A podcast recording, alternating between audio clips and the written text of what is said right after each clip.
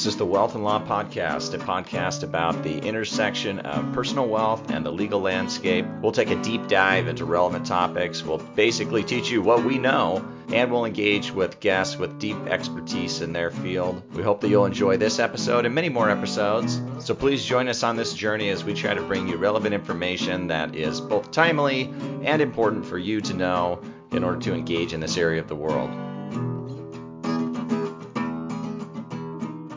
Welcome to the Wealth and Law Podcast.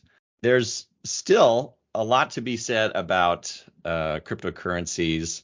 I'm sure people are probably tired of listening to people talk about cryptocurrencies, but they didn't go away, even though uh, the market sort of fell out a little, you know, quote unquote, fell out on them. And so, because they didn't actually go away when the market apparently was as bad as it could get in the last couple of years, we got to keep talking about them. That is why Karin Prangley and Ross Bruch are with me today. Thank you guys. Thanks for having us. Welcome. So, r- remind the world uh, of who you are for the few people in the world who don't know who you are. Great.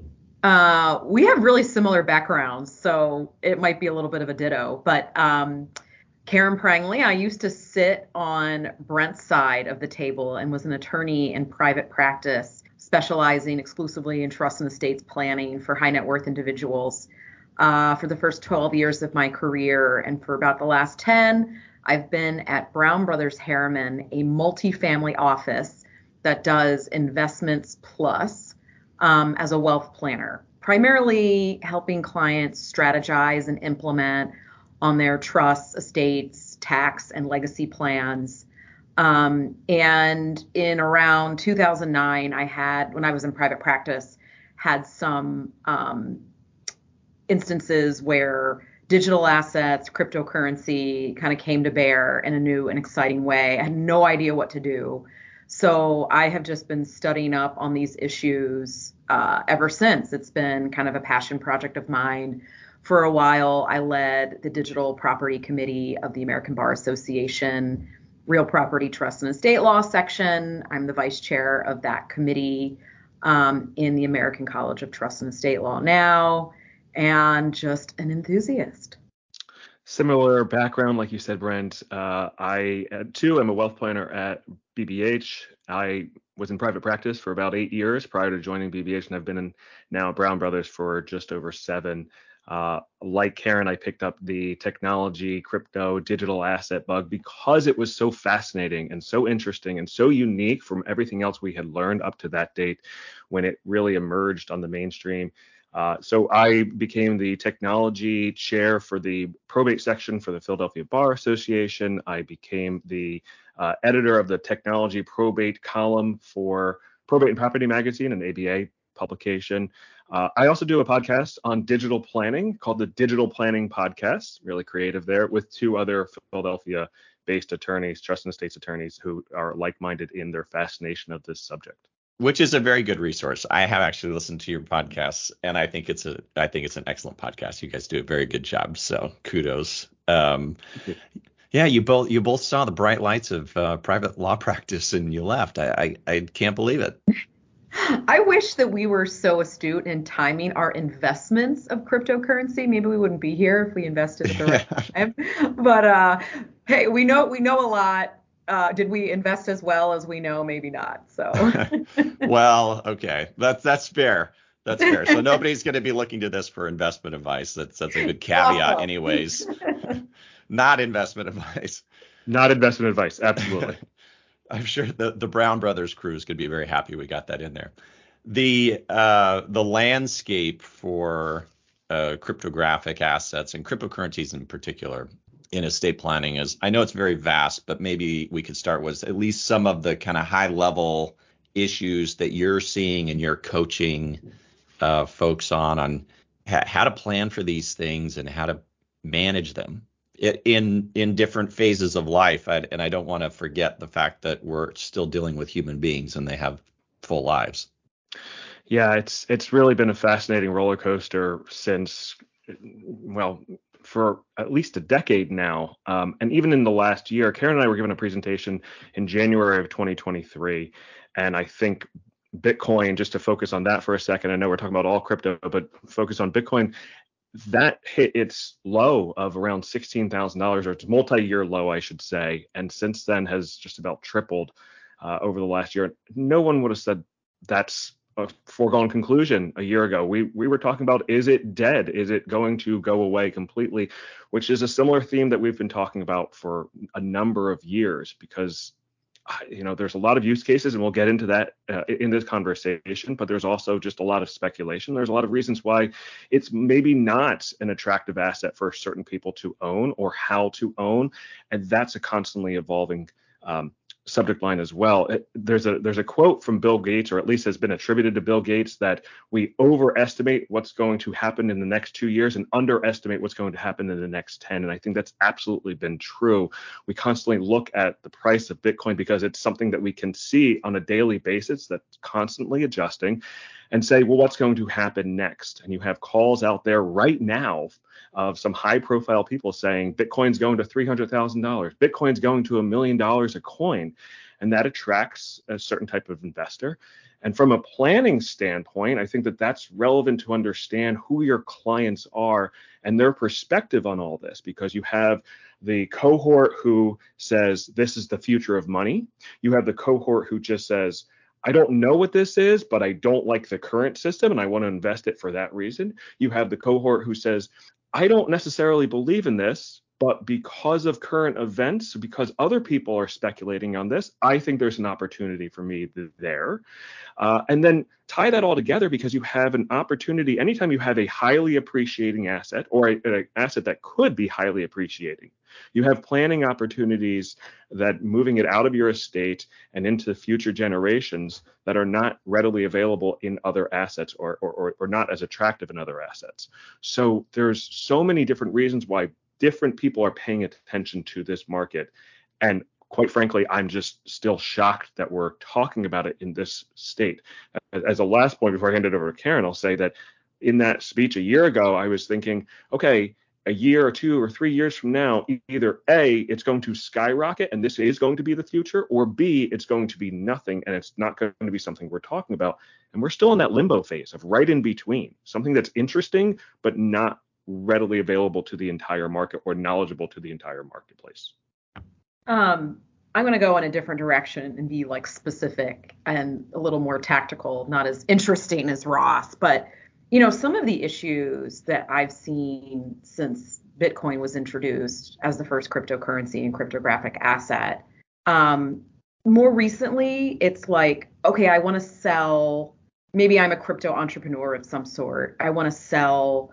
I want to de-risk. I want to sell a bunch of tokens and bring a substantial position, or substantial is relative, of course, a significant position in cryptocurrency to fiat.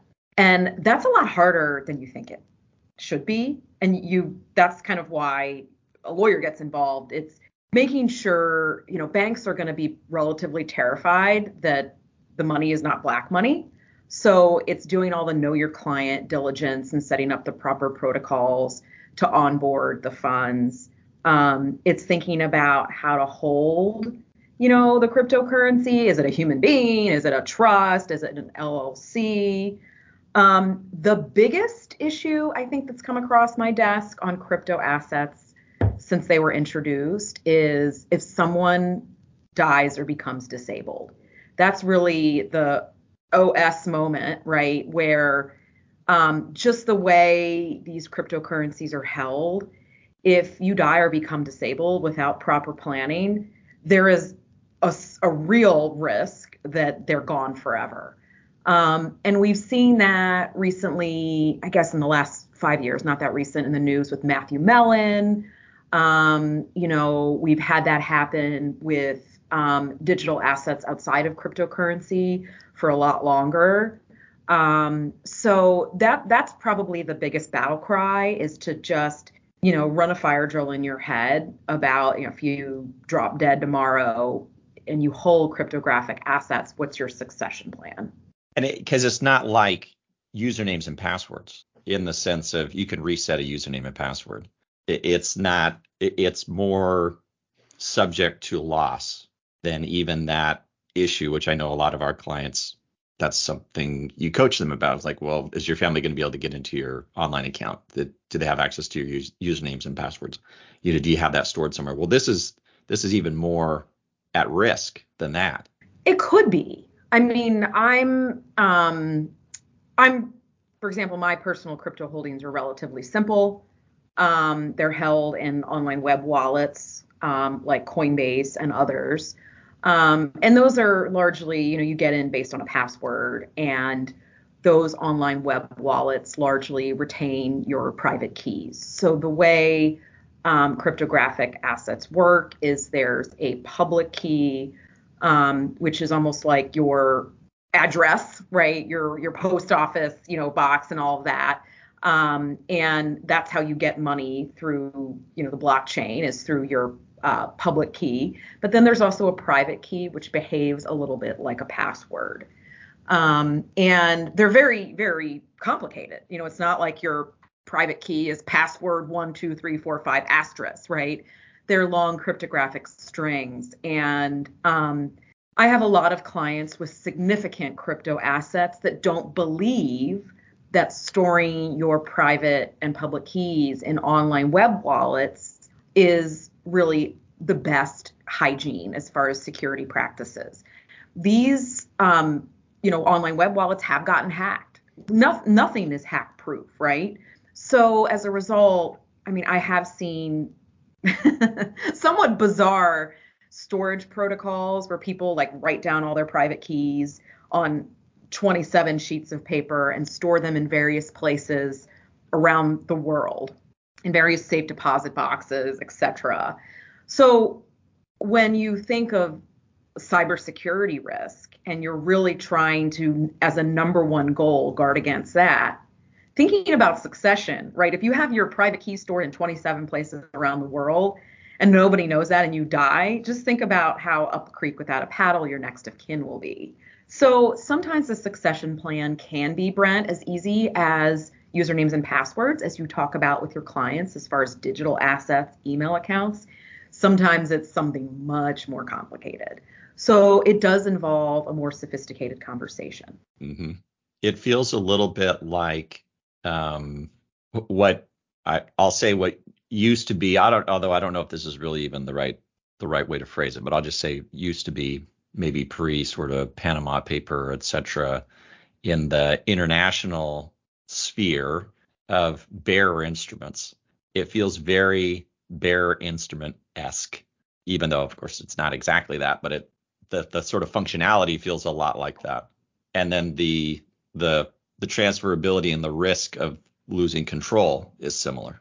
Yeah, I've often thought about it as an alternative asset, like a wine cellar that's just a collectible, or baseball cards, or um, some other asset that's just art artwork's a good example because artwork requires a lot of security it requires a lot of maintenance it requires knowing um, how to store it. But for all those analogies for me break down because of the digital aspect of it because it's not a physical object that i know someone's going to come across my wine cellar at some point in time even after i pass.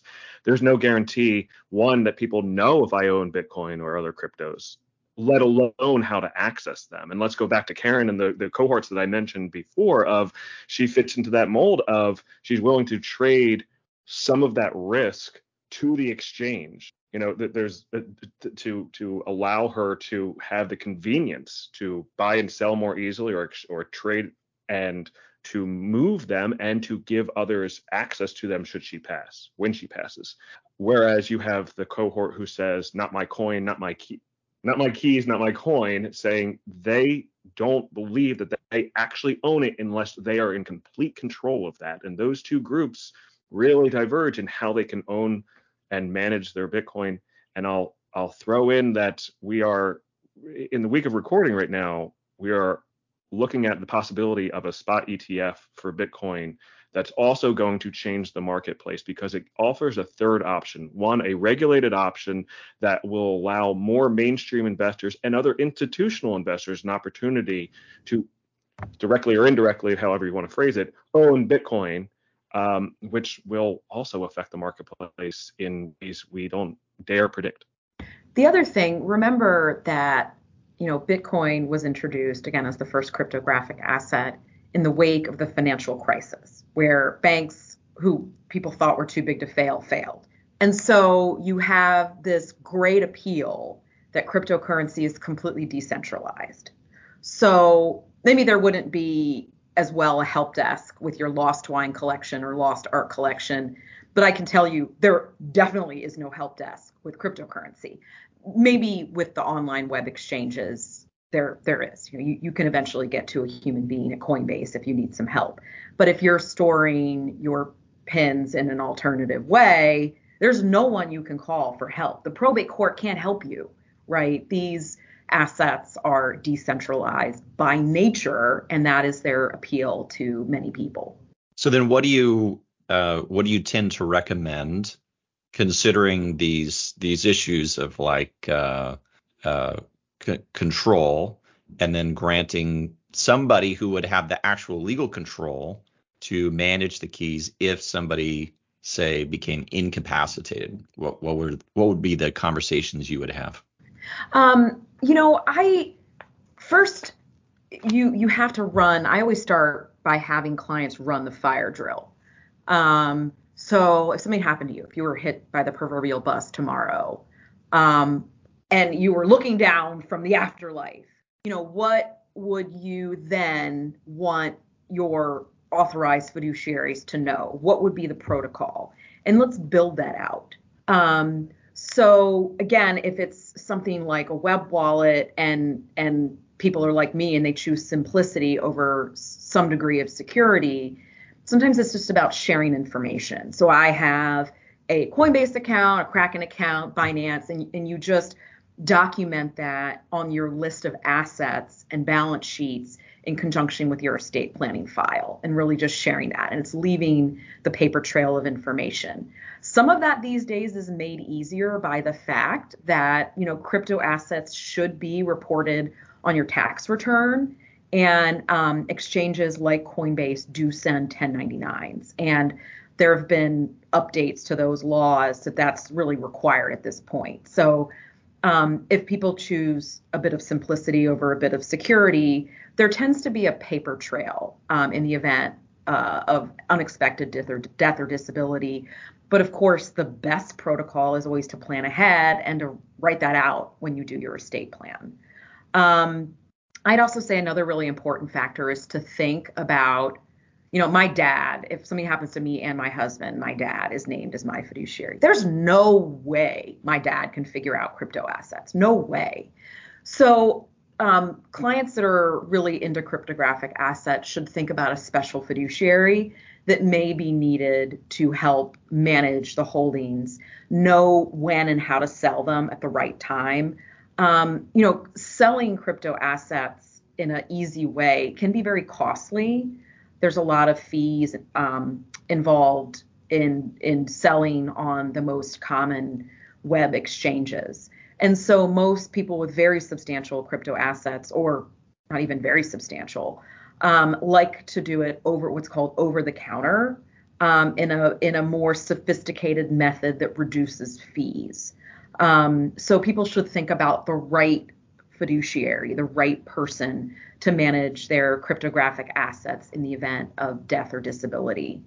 Um, and, you know, I, I think for those that really favor security over simplicity, I think we as advisors have to alert them to the risks involved in in having a, sort of hack proof and and you know really ultra secure protocol. I mean, people should give up a little bit of security in exchange for practicality.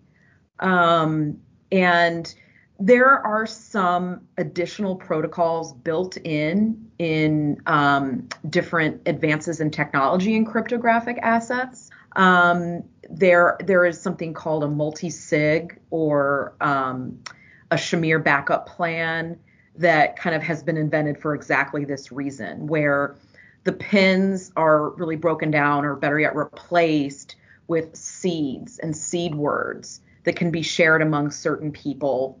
And a number of the seed words together will unlock the um, the private keys. So people that really are looking for a very high degree of security should really look into those protocols because they get you a little bit of practicality. Um, and and most experts would say they're they're pretty much just as safe. I mean, they'd have to you'd have to find, you know, all the seeds from all your trusted advisors and get everyone together in a room to really, you know, unlock the proper protocols.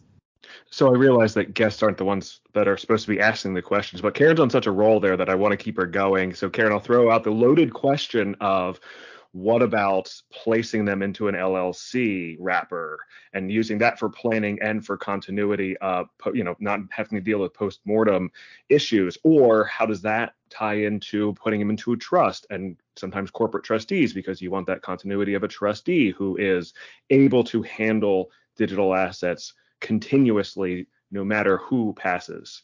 You know, that is if you're sort of just an estate planning lawyer knowing all the sophisticated ways to simplify succession, that just seems like such a perfect solution, right?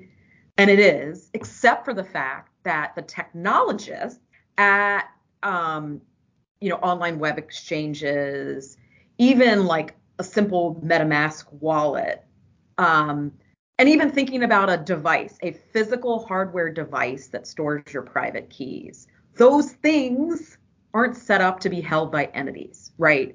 So if you go on, let's just take a regular old plain like Binance user account. You know, the field is first name, last name, right? It doesn't say entity name. Um, now, there are some more sophisticated, usually they're called pro platforms that can operate entities but those are newer. Those are not available everywhere and at certain thresholds. So largely, it's sort of hard to retitle um, cryptographic assets into a entity like an LLC that of course has an unlimited life that another human being can just take the manager position and go for it. So let's take a physical method of storing your private keys. That could be a piece of paper, it could be a device. It could be even an app on your phone. How do you title that into an LLC? It's hard, right? There's a couple of maybe best practices that you can employ. And so how do I show up, you know, uh, the the somebody with cryptocurrency passes away and you know that piece of paper was retitled, you know, into an LLC. That doesn't really help with the practical element of succession of how do you find it, right? And how do you go through the proper pro- protocols to sort of have the new manager of the LLC or the new trustee of the trust because somebody passed away that was currently in charge.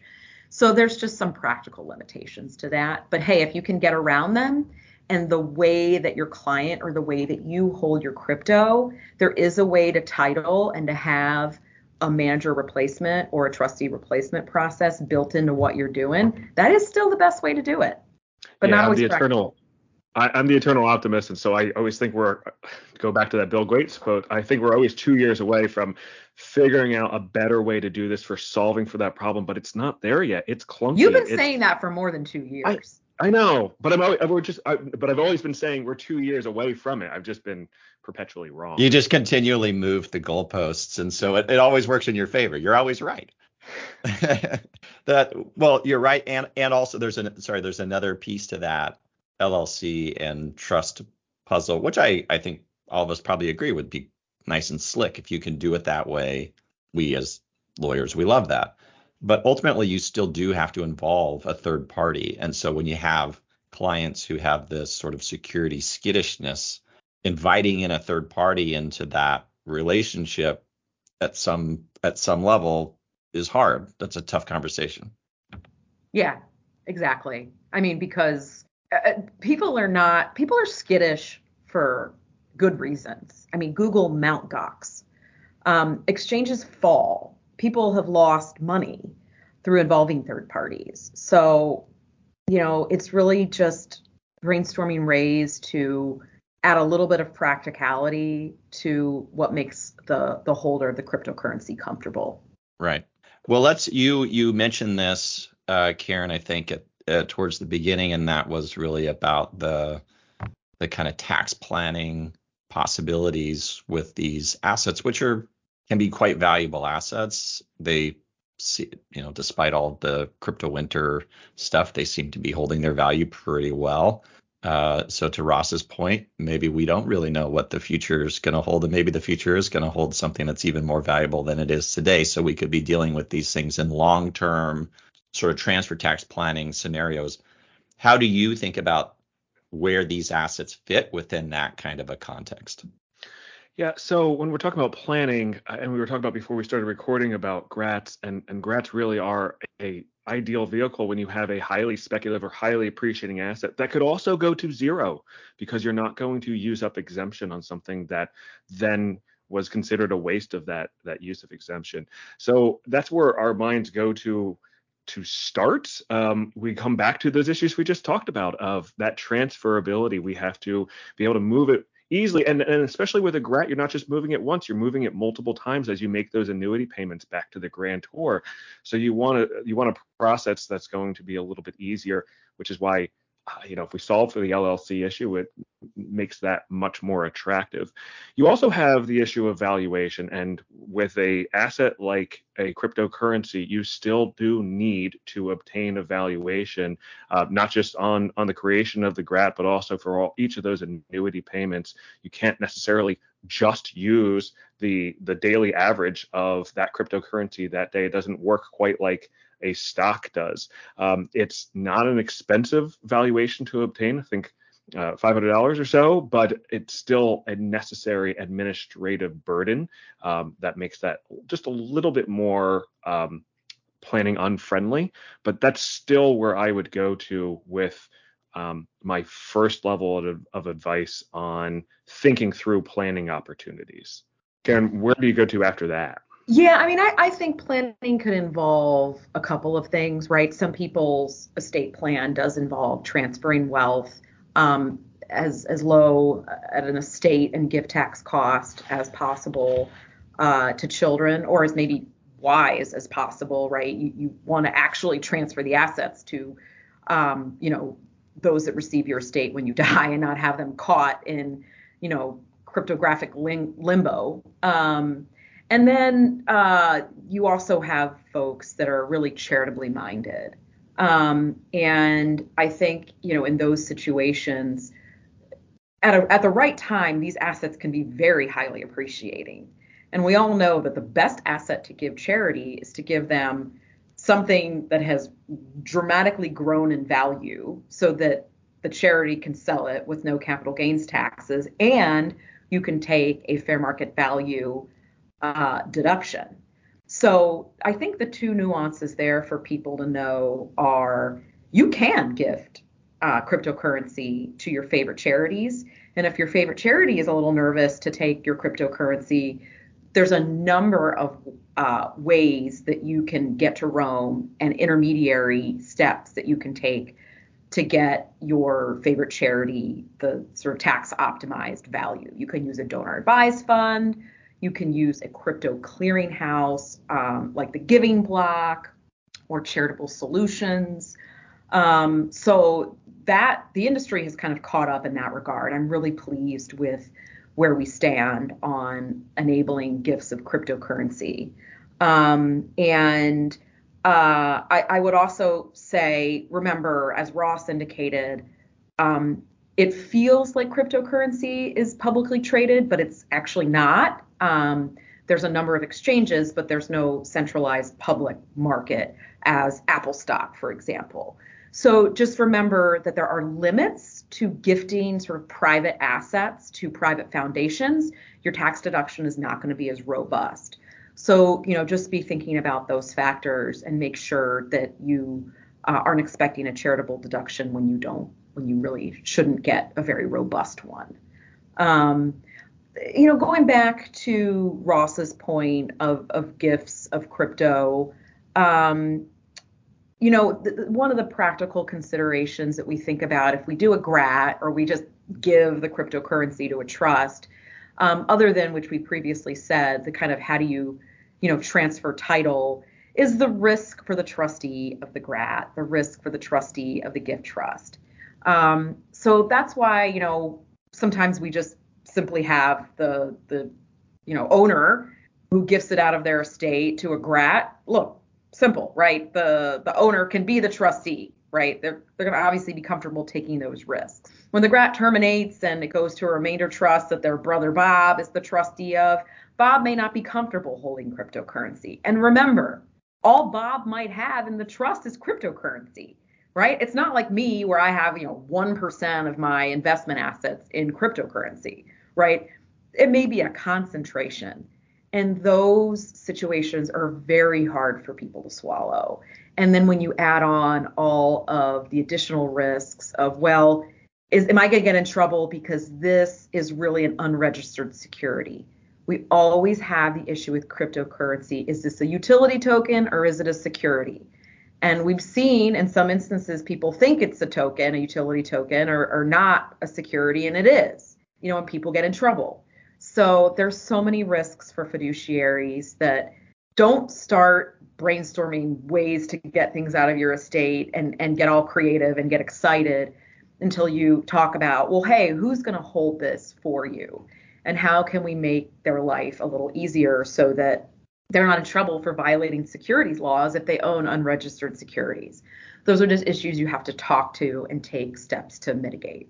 I think that that's an important item for donors, for grantors to consider their future fiduciaries. Are they setting them up? Because if, if I was still in private practice, I'm not, and I'm not giving legal advice, but if I was, if somebody came to me as a fiduciary and said, I'm the executor, I'm the trustee of this newly created asset, uh, this newly created trust, um, what should I do? My advice might be, hey, Ross, I think hey, you should Ross. liquidate it. I think there was a I think there was a pause there probably on my end, a disruption on the the connection. You were saying I'm not Sorry. giving legal advice, and then there was a pause. Uh, yeah, sorry, sorry about the connection. Um, so I'm not giving legal advice, but if I was in private practice and if I was giving advice from an or, or a fiduciary was seeking advice from me, um, and they were newly appointed as an executor or a trustee and and realize that they have this asset to manage, they have a crypto asset to manage, I would lean towards most likely telling them to liquidate it, do something that's much more manageable, that's not as risky.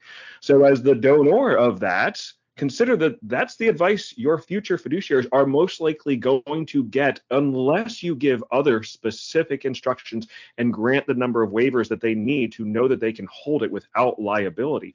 Go back to Karin's example of all of the charitable recipients of cryptocurrency most of the time they're going to simply liquidate that and turn it into other funds or it's already through a payment processor going to come to them as as a non-crypto asset as cash uh, and, and so i think that grantors need to keep that in mind of if they want something to divert from that plan which is going to happen in most cases they need to spell that out and work with their counsel on how to do so And I've Yeah. seen, you know, um, some people think that a Delaware directed trust is the, you know, answer to all these problems.